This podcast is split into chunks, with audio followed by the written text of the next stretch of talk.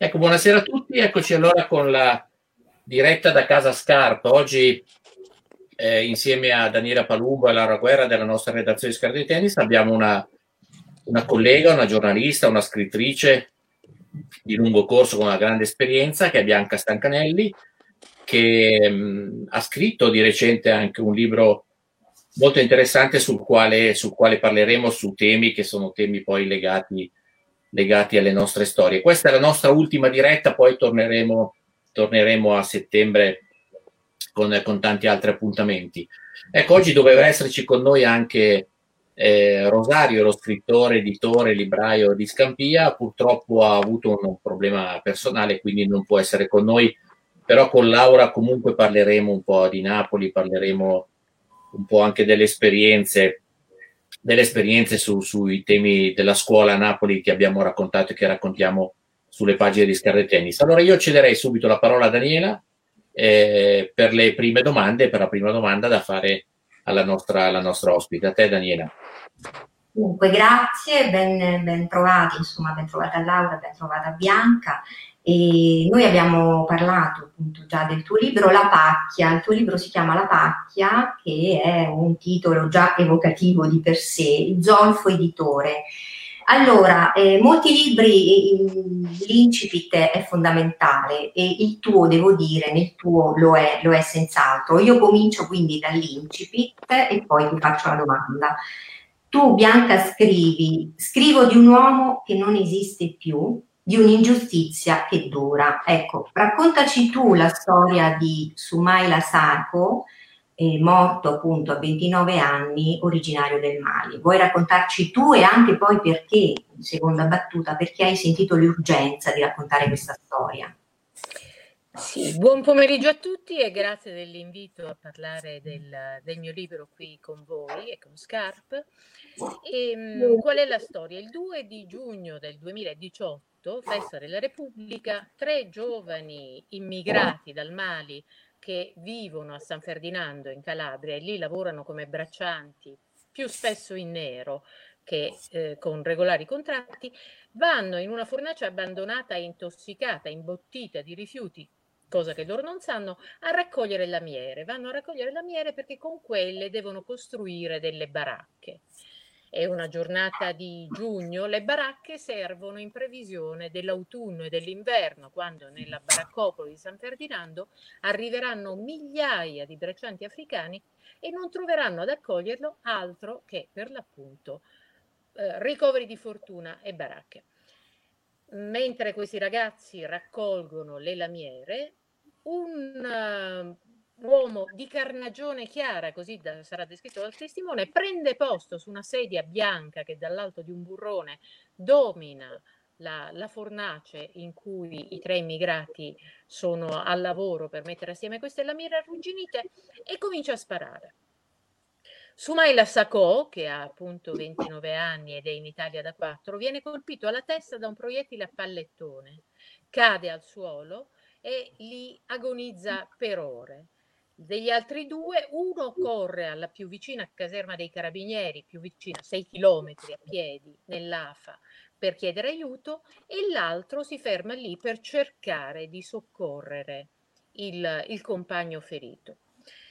E, ehm, quel 2 giugno del 2018 è segnato da un altro fatto. Mentre eh, Sumaila Sacco agonizza sul terreno colpito alla testa, Matteo Salvini, che è ministro degli interni da 24 ore appena, fa il suo primo comizio elettorale, in quel di, da ministro degli interni a Vicenza, e lì usa questa, lancia questa formula che avrà poi grande fortuna. Per gli immigrati lui dice la pacchia è finita e mentre lo dice c'è un uomo di 29 anni buttato per terra in una fornace abbandonata a San Calogero, in provincia di Vibo Valencia, che sta morendo. E cioè accanto a lui un compagno che nella disperazione di quei momenti andrà a chiedere aiuto addirittura all'assassino perché porti via Sumaila Sacco, perché lo porti in ospedale, perché lo aiuti a restare in vita. Da, da qui, dal contrasto stridente tra quello che è successo in quel giorno di festa della Repubblica E la battuta atroce sulla pacchia è nata quella che tu definisci giustamente l'urgenza di scrivere questo libro e di ricostruire la vita e la storia di questo ragazzo. Bianca, ehm, un'altra cosa appunto che tu dici nell'incipit è un'ingiustizia che dura e in effetti questa è un'ingiustizia che dura fino a oggi. Io ho letto che a maggio di quest'anno, eh, l'omicidio è avvenuto nel 2018, nel maggio di quest'anno il processo è stato ancora rinviato. cosa succede in questo, in questo processo oggi? Com'è la situazione? La, è, è, successo che le indagini sono state rapidissime, anche perché i due compagni di Sumaila hanno reso testimonianza quella notte stessa ai carabinieri e, hanno, e uno dei due, Drame Madieri, che era quello che aveva guardato in faccia l'assassino, anche perché gli aveva chiesto inutilmente aiuto, eh, lo ha, ha, riconosciuto in un album fotografico un um, uomo, un calabrese di nemmeno 50 anni, di nome Antonio Pontoriero. Quella notte stessa i carabinieri sono andati a fare una perquisizione, non hanno trovato il fucile che non sarà mai più ritrovato, ma hanno trovato l'auto e così via. E, ehm, dunque, indagini rapidissime, processo lento, rallentato anche da, dal Covid. La prossima udienza è fissata per settembre, la sentenza è attesa per uh, il tardo autunno, forse addirittura per l'inverno, quindi a due anni e mezzo da, dall'assassinio di Sumaila Sacco.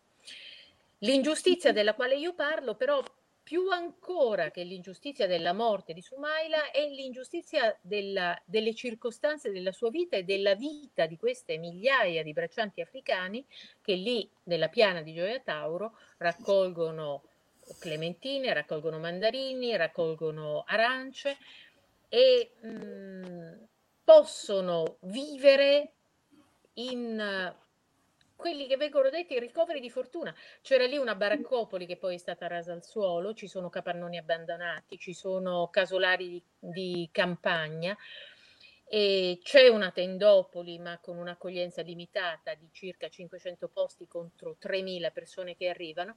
E l'ingiustizia è quella di migliaia di braccianti, quelli che noi so, chiamiamo gli invisibili e che in realtà sono visibilissimi e che sono lì in attesa di ingaggio e vengono presi in nero con um, pagati una miseria al giorno, non più di 25-30 euro e reclutati dai caporali. Sumaila Sakò, tra l'altro, era anche un uh, attivista sindacale per il coordinamento braccianti dell'USB, l'unione sindacale di base, stava battendosi per far sì che tutti i braccianti della piana potessero avere condizioni migliori di vita e di lavoro.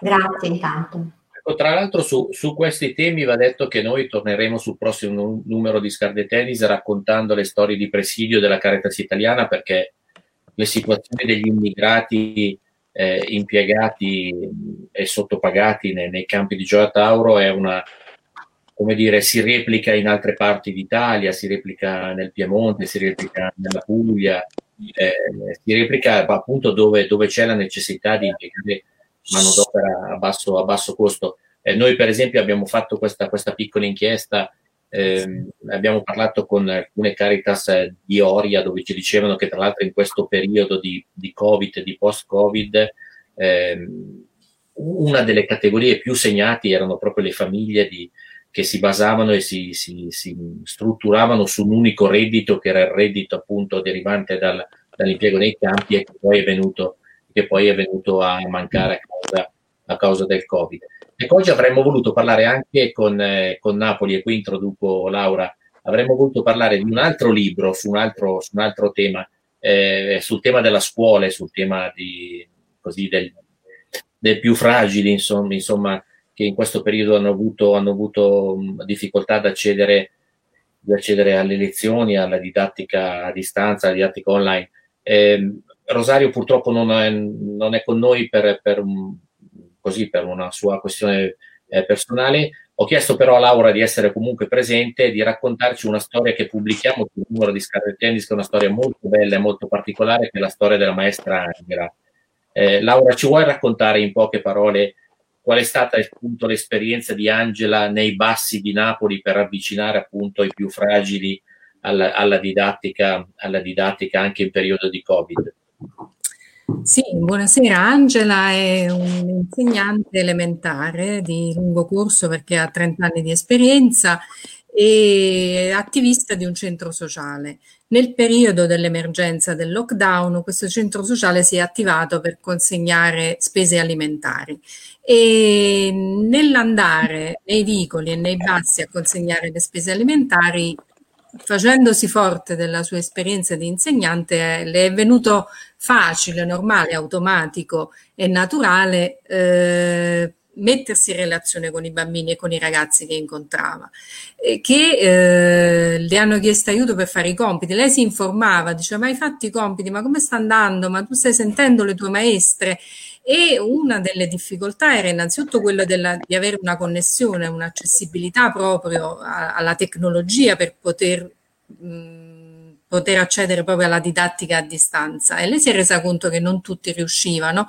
Eh, ha incontrato ragazzini che si mettevano al centro del vicolo per beccare un po' di connessione e poter parlare con le insegnanti e poi molti non potevano fotocopiare perché soprattutto alle elementari tutta la, fare i compiti, dare i compiti si svolgeva sulle, sulle schede, inviavano queste schede via Whatsapp, le mamme avevano sul telefono le schede, i ragazzi non riuscivano, i bambini non riuscivano a stamparle, lei si prestava per riuscirsi ad organizzare e portare poi queste schede ai bambini in modo che potessero fare i compiti.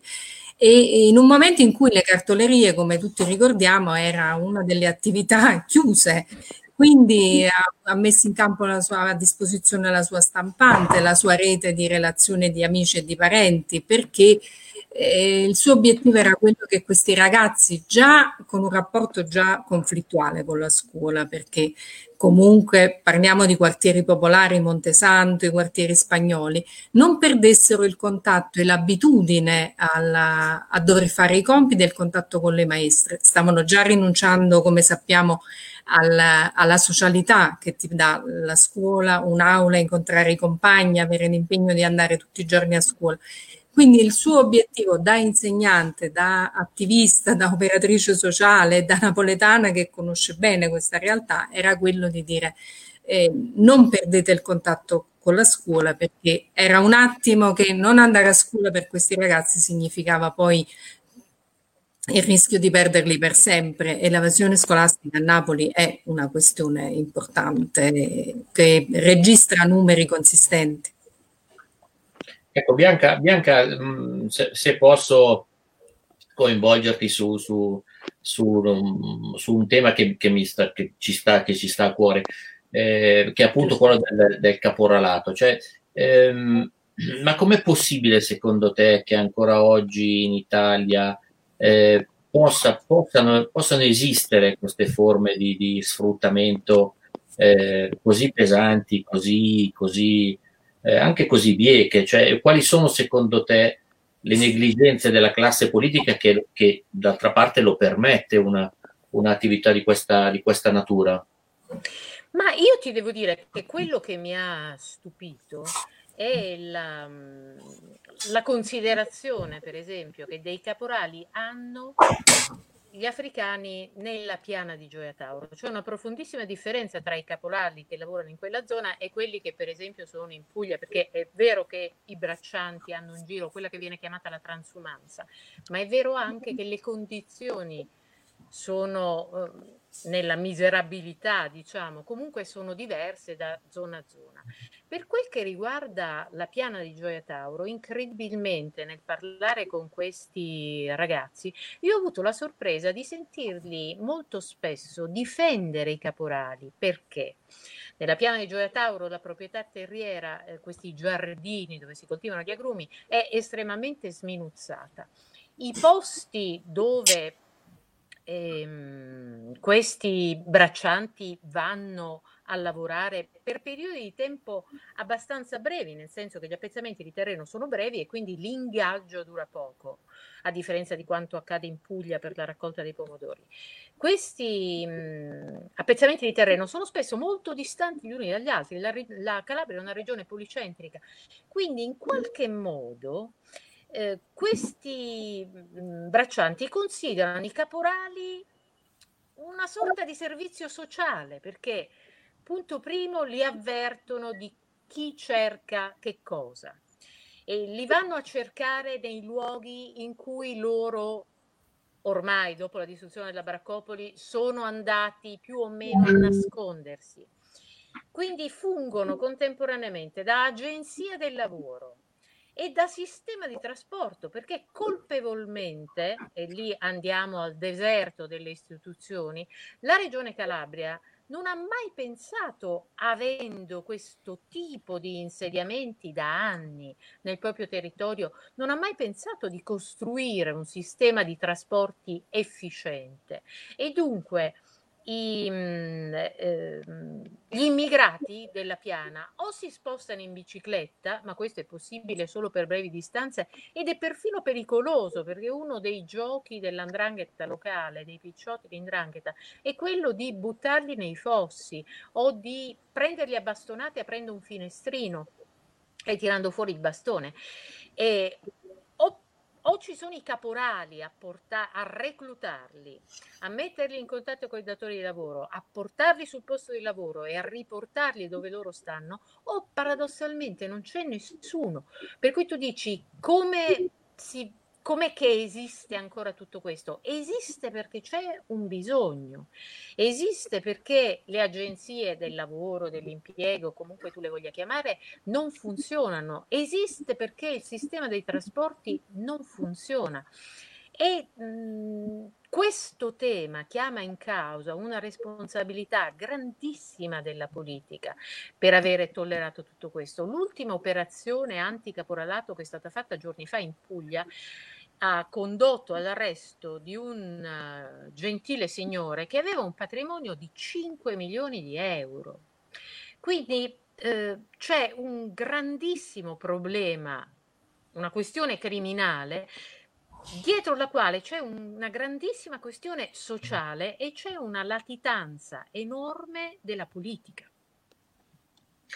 Sì, Bianca, poi credo che eh, questa, questa cosa che dici tu, no, è giusto dire anche che si innesta su un terreno che era già fertile, perché io che ho i nonni in Puglia, e quando andavo appunto ad Andria o insomma nelle zone, già quando io ero bambina, io ho più di 50 anni, i miei zii, i miei nonni erano assunti dal caporalato, cioè loro lo, lo vedevano un po' come dici tu, no? come agenzia in viaggio lavorativo. Era una persona eh, che era anche in qualche modo aveva una sua rispettabilità, intanto perché era temuto, perché ti dava il lavoro sceglieva soprattutto, no? E questo come dici te poi eh, giustamente eh, succede perché, eh, perché, il diritto, quando diventa un privilegio, eh, dopo, se non c'è lo Stato, appunto il diritto diventa un privilegio. E, mh, volevo chiederti cosa ne pensi del, perché Sumala, Sumaila Sacco era, dicevi tu, un sindacalista. Ecco, adesso c'è eh, Abubakar, che è pure difficile, no? dicevamo i nomi la pronuncia quanto sia difficile, Sumahoro, che è un giovane sindacalista e che è secondo me un gran comunicatore, sta facendo molto per renderli visibili. Cosa, cosa ne pensi del lavoro che sta facendo questo ragazzo, anche lui molto giovane? Ci sono stati ieri gli stati popolari qui a Roma, convocati diciamo così in opposizione agli stati generali da Abu Bakr Sumaoro. A lui si deve il, il, fatto di aver riportato nella giusta luce la, l'assassinio di Sumaila Sakò. Il mm. primo tentativo rispetto al fatto che eh, questo giovane uomo fosse stato colpito alla testa da una fucilata sparata con tutta evidenza da un uomo bianco, il primo tentativo è stato quello di dire che eh, Sumaila fosse un ladro, Quindi che in qualche modo, secondo certe logiche perverse che tuttora si usano nei confronti delle vittime in questo paese, se l'era andata a cercare, perché in quella fornace era andato a raccogliere insieme con gli altri delle lamiere mm. che non erano sue con tutta evidenza. Il problema è che non solo non, è, non, è, non, erano sue, ma erano abbandonate, quindi non erano di nessuno. E l'altro aspetto è che l'uomo che al momento è processato con l'accusa di essere l'assassinio di Sumaila, insieme con tutta la sua famiglia, aveva fatto per la parte sua provvista di quelle lamiere per le proprietà di famiglia. Quindi, diciamo, in qualche modo il tema del furto è assolutamente mal posto. Però la prefettura di Reggio Calabria, la notte stessa del delitto, intorno a mezzanotte, orario veramente insolito per un comunicato ufficiale in questo paese, emise un comunicato in cui diceva che Sumaila Sacco era stato attinto da una fucilata mentre verosimilmente compiva un furto nella fornace. È grande merito di Drame Madieri, che era con Sumaila quel giorno alla fornace, e di Abubakar Sumaoro, che come tu dici è eh, bravissimo nella comunicazione, avere ribaltato questa narrazione e avere spiegato che in realtà si trattava di un gesto di generosità. Sumail aveva appena fondato un'associazione dei maliani che in realtà riuniva un po' tutte le etnie africane della baraccopoli. E il compito di questa associazione era tra l'altro quello di dare una casa ai nuovi immigrati che ogni anno arrivavano da quelle parti e soprattutto di dar loro una casa quando, come spesso succede nella, succedeva nella baraccopoli di San Ferdinando, le baracche costruite con la plastica e con i cartoni andavano a fuoco. Dunque, cosa penso di Abubakar Sumaoro? Anche, eh, diciamo, Stefano poco fa citava la, la Caritas. In Calabria, in quella zona, ci sono moltissime associazioni, sia laiche che religiose. C'è un grossissimo lavoro fatto dalla parrocchia di Bosco di Rosarno. Eh. Nel deserto delle istituzioni ci sono molte di queste associazioni e c'è purtroppo anche poco sindacato. L'USB è lì molto presente e appunto si deve a Sumaoro il fatto di avere come dire, restituito l'onore a Sumaila Sacco, che se no sarebbe stato sepolto come un ladro. Beh, Bianca, scusa, mi ricollego a questo. Eh, dici che in quelle zone c'è mh, molto, molto, volontariato, c'è una rete di, di associazioni eh, importante. Eh, da, dall'altra parte, tu che ti sei occupata per tanti anni di mafia, di mafie politiche, dei rapporti tra mafia e politica, parliamo di una zona, quella di Gioia Tauro, che è una, è una delle zone, mh, come dire, eh, più caratterizzate dalla presenza, dalla presenza delle cosche, dell'andrangheta nel, nel, nel, paese. Cioè, ci, sono, ci sono appunto eh, tanti spunti giornalistici che tra l'altro possono anche arrivare da questo. Che correlazione c'è, che, che relazioni ci sono anche tra, tra queste azioni e la presenza mafiosa nella zona? La piana di Gioia Tauro è in qualche modo il luogo d'origine di alcune delle famiglie più antiche, se vogliamo, e più ricche dell'Andrangheta. Ed è una zona che dall'Andrangheta è infestata e vessata Ehm, molti anni fa un procuratore della Repubblica disse a una commissione parlamentare antimafia che andava da quelle parti in visita che l'80% dei terreni della piana appartenevano direttamente o attraverso prestanome a personaggi dell'andrangheta, il che renderebbe quell'area una eh, zona di assoluto interesse per una politica nazionale. Che rapporto c'è? La, dall'andrangheta dipende l'impoverimento e, e, la tragedia di tutta quella zona. La piana di Gioiattaro era conosciuta col nome di Americhicchia, la piccola America, perché questi giardini di agrumi ehm, facevano sì che i produttori locali avessero una condizione di benessere che in altre zone della Calabria, che come è noto è la regione più povera d'Italia, erano sconosciute. Da un certo punto in poi, cioè più o meno a partire dagli anni 70, l'andrangheta ha capito che questo business dell'agricoltura era promettente e quindi ci si è buttata e ha fatto sì che eh, da quella zona sparissero tutti i commercianti del nord Italia e anche d'Europa che andavano a richiedere i, gli agrumi di quell'area. Si è impadronita di tutto il ciclo, non solo della proprietà dei terreni, ma di tutto il ciclo della produzione, per cui i produttori se vogliono Uh, le cassette per la frutta le devono comprare dagli uomini indicati dell'andrangheta, i camion per portare il prodotto devono essere delle ditte indicate dall'andrangheta e così via. E questo ha prodotto un drammatico impoverimento. Rispetto a questo impoverimento, la soluzione che i locali produttori hanno scelto è stata quella di sfruttare gli ultimi arrivati e quindi gli africani. Per cui eh, la condizione di queste persone è in qualche modo il prodotto diretto della vessazione e del dominio di Indrangheta in quei territori. Laura, sembra, sembra di vedere un po' anche la fotocopia di alcune zone dell'entroterra campano. Sì, ci sono molti punti di contatto naturalmente. Eh, mi ha molto colpito il passaggio di Bianca sulla delegittimazione, delegittimazione vabbè, dalla delegittimazione delle, delle vittime, eh, che è vero anche per quello di cui ci avrebbe potuto parlare ehm, eh, il, l'ospite che manca, la russa, perché lui aveva, ha scritto questo libro sulle vittime innocenti di Camurra, che sono ragazzi per sempre, sono rimasti ragazzi per sempre, penso a suo cugino, penso a Gianluca Ciminiello, e che comunque nel, nel, eh, nella reazione immediata dopo un omicidio che riguarda una persona che si trova di là a passare, che semplicemente si trova nel posto sbagliato nel momento sbagliato, eh, si tende a pensare qualcosa c'entrerà.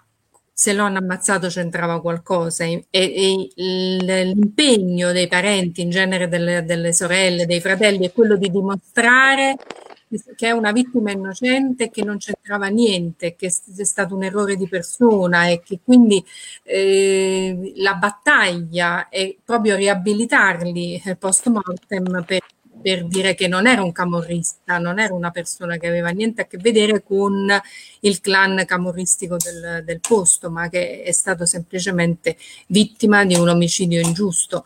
E, e poi mi colpiva molto il passaggio di Bianca sulla eh, reclutamento di forza lavoro, cioè laddove lo Stato non c'è, laddove non c'è lavoro in chiaro, lavoro onesto e i clan camorristi si, si, si, si, affermano e propongono un'alternativa. E questo è stato un rischio che noi abbiamo raccontato nel numero digitale di Scarpe de Tennis, eh, nel numero di aprile, sentendo uno dei maggiori studiosi di sistemi camorristici, che è il professor Isaia Sales, che ha detto proprio questo, attenzione, se noi non, eh, se lo Stato non interviene, non è presente massicciamente con risorse, con strumenti che non devono essere assistenziali, ma strumenti eh, reali di, di, di aiuto, è, è chiaro che chi, non, chi, perde il lavoro, chi ha bisogno di sostenersi e anche semplicemente di fare la spesa, passa il clan e si sostituisce allo Stato immediatamente in tempi veloci perché ha liquidità, perché è organizzato, perché sa dove sono i bisogni e dove sono le persone. E quindi riesce a intercettare molto facilmente eh, i bisogni e a dare una risposta soprattutto veloce Senti, la, sì, Laura eh, no, tocca un tema molto importante, no, Bianca, eh, però mh, siamo sempre eh, lo Stato che non c'è e, e, quindi questo un po' ci deresponsabilizza no, a noi consumatori in qualche modo, perché poi la filiera del caporalato è anche molto lunga, eh, insomma dal eh, produttore e poi c'è il bracciante e poi c'è la distribuzione poi ci siamo anche noi, ci siamo anche noi consumatori. Ecco, abbiamo qualche arma, dato che lo Stato c'è poco e c'è male a volte, eh, abbiamo qualche arma anche noi consumatori per intervenire su questa filiera? Ah, tu dicevi Abubakar Sumaoro, ehm, è dell'USB la proposta fatta alla ministra Bellanova di poter introdurre, come dire, una sorta di bollino etico sui, sui prodotti. E, ehm, per ciò che riguarda la Puglia, un'organizzazione che si chiama NoCap è riuscita a ottenere in un dialogo con i produttori che eh, si, si, la, la, raccolta, la produzione, la, l'iscatolamento dei pomodori venga fatto seguendo una filiera etica e i prodotti, quindi persone assunte con contratti regolari e messi a posto, tutta, tutto il ciclo della lavorazione nell'arco della legalità. Ci sono delle piccole cose. Cosa possono fare i consumatori? I consumatori, punto primo, devono essere consapevoli, devono essere consapevoli che un passaggio è certo l'andrangheta, ma un passaggio enorme è la grande distribuzione organizzata. Tutto, tutti gli sconti al massimo ribasso, eh, tutte le offerte al costo minore possibile da qualche parte si scaricano e man mano se tu vuoi acquistare a tutti i costi al prezzo più basso, il costo di, tu, di questa tua scelta verrà pagato dall'ultimo anello, via via dai vari anelli della catena, ma nella maniera più pesante dall'ultimo anello della catena, che sono i braccianti sfruttati. Io sono rimasta molto colpita in questi giorni dalla vicenda delle grandi organizzazioni, la Coca-Cola, eh, che hanno eh, protestato con Facebook e hanno ritirato la loro pubblicità da Facebook e da altri social in nome del fatto che questi social non controllano i contenuti razzisti. È assolutamente possibile, per non dire praticamente certo, che i social correranno al riparo rispetto ai contenuti razzisti perché non si possono permettere il lusso di perdere la pubblicità dei colossi della produzione. Se un movimento simile avesse luogo tra i consumatori, se i consumatori facessero massa e dicessero noi non vogliamo mangiare, non vogliamo consumare prodotti che siano il frutto un, del lavoro nero, che siano il frutto della, di una fatica mal pagata, che siano il frutto dell'illegalità. Tante cose potrebbero cambiare, certo bisognerebbe costruire un movimento. Qui, qui suggeriscono il bollino etico che parrebbe una buona idea, no? Sì, a me sembra una bellissima idea. Sì, è una bellissima idea anche perché, parliamoci chiaro, eh, tu giustamente dici, eh, allora non comprate, consumatori, non comprate quelli che hanno gli sconti forti. Però poi questo discorso è molto bello, però poi insomma lo può comprare, lo può rispettare chi ha uno stipendio garantito, eccetera. Cioè, eh, sappiamo che poi eh, molte, molte, tante persone questo discorso alla fine è più difficile, no? E allora, insomma, il bollino etico mi sembra anche più, più accettabile e più utilizzabile, come dire, dal, dal, dal consumatore finale, forse. Sì, eh, Scusa? Lì si dovrebbe muovere la politica con il bollino. Sì, si dovrebbe muovere la politica. Eh, c'è un disegno di legge in discussione al Parlamento che eh, interviene su mm, diciamo, i trucchi maggiori della grande distribuzione organizzata, perché è vero quello che tu dici che non tutti possono pagare eh, dei prezzi alti per comprare la frutta e la verdura, ma è vero anche che i prezzi che vengono offerti al consumatore finale sono enormemente ingigantiti. Ogni passaggio della filiera comporta un ingigantimento dei costi e quindi quello che in origine, diciamo, viene remunerato 1 arriva al consumatore come 10 e sulla, quindi sul rimodellamento della filiera e della ripartizione dei profitti all'interno della filiera che bisogna agire e questo appunto è un compito della politica.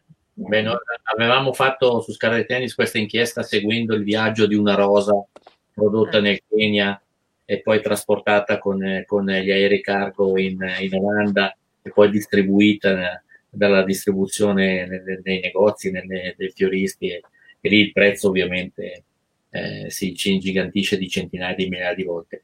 Va bene, io direi che siamo, siamo, abbiamo superato già la mezz'ora. Daniela... Eh, posso, sì, posso, fare una domanda finale, proprio l'ultima, tanto breve breve, però mi incuriosiva Bianca, e concludo, eh, questo sistema malato ce l'abbiamo solo noi in Italia o forse sta arrivando, è arrivato anche in altri luoghi dell'Europa? Perché quello mi sembra che si stia muovendo, insomma. E che cosa ne sai tu di questo? Ci puoi...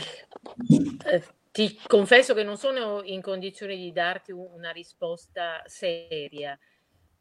Che sia solo in Italia mi sembrerebbe veramente una sorta di utopia negativa e non, non, sottoscriverei tutto questo.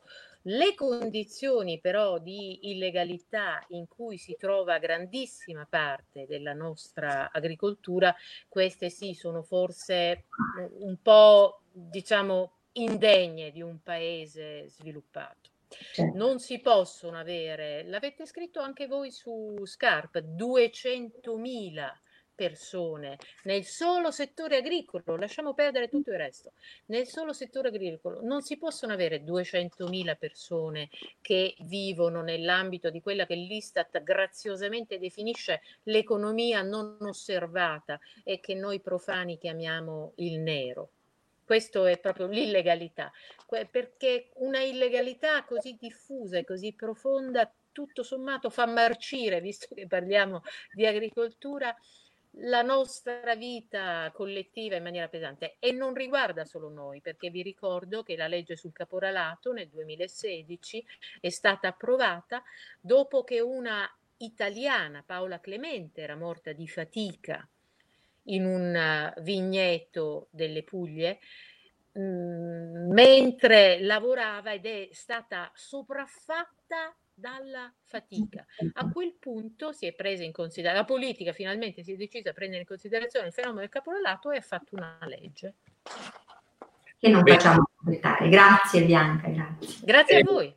Eh, Laura, chiudiamo solo con l'ultima, con l'ultima, battuta. Ho detto che sul prossimo numero di Scarlet Tennis, che sarà ora stiamo distribuendo e vendendo il numero di luglio, poi avremo il numero di agosto-settembre, ci sarà una grossa inchiesta appunto sul, sui braccianti, sui lavoratori in nero eh, nei campi e nelle, eh, nei vigneti e ne, laddove si produce in, in tutta Italia. Eh, avremo anche un, un, piccolo focus sui venditori di San Gregorio Armeno che hanno vissuto un periodo molto difficile no, durante il Covid. Una battuta anche su questo. Napoli, Napoli negli ultimi anni aveva registrato un boom turistico fenomenale, veramente eh, c'era gente in tutti i periodi dell'anno perché complice anche il bel tempo e San Gregorio Armeno era una tappa fissa il lockdown ha molto penalizzato quella strada che viveva di turismo e ha penalizzato quelle famiglie, le famiglie dei pastorari dove eh, nella maggior parte dei casi il bottegaio e il marito eh, realizza i pastori e li cuoce in terracotta e la moglie realizza gli abiti. E quindi era una famiglia dove in, in, dall'oggi al domani non ci sono state entrate economiche. Io sono stata in quella strada, ho sentito il presidente dell'Associazione degli Artigiani di San Gregorio Armeno e la situazione è veramente drammatica, rimane drammatica perché il turismo sta stentando a ripartire e quindi è una strada vuota in questo momento. Si spera nel Natale, ma si è già persa Pasqua, i ponti del 25 aprile, del primo maggio e l'estate veramente è, è difficile. Sono pronti per il Natale, sono speranzosi di poter recuperare almeno una parte del, della coda dell'anno. Ecco, queste sono le storie di Scardi Tennis che, che raccontiamo ogni mese eh, noi le, con le dirette chiudiamo qui, oggi è il 6 luglio, torneremo a settembre con, con le dirette da Casa Scarp. Eh, potete continuare ovviamente a seguirci sia sulla nostra pagina Facebook, sia sull'account Twitter, sia sulla, sull'account di Instagram. Grazie Bianca per essere stata qui. Grazie a voi. Grazie a Daniela, grazie a Laura per, per, i loro interventi, le loro riflessioni. Noi ci vediamo a settembre, per chi lo desidera, Scarlet Tennis anche in vendita online sul nostro sito www.social-shop.it che scorre qua sotto. Eh, lì potete acquistare la copia, potete anche sottoscrivere l'abbonamento e poi noi ci vediamo tutti a settembre. Grazie, grazie a tutti ah, e buonasera. Buonasera. Buonasera. buonasera a tutti.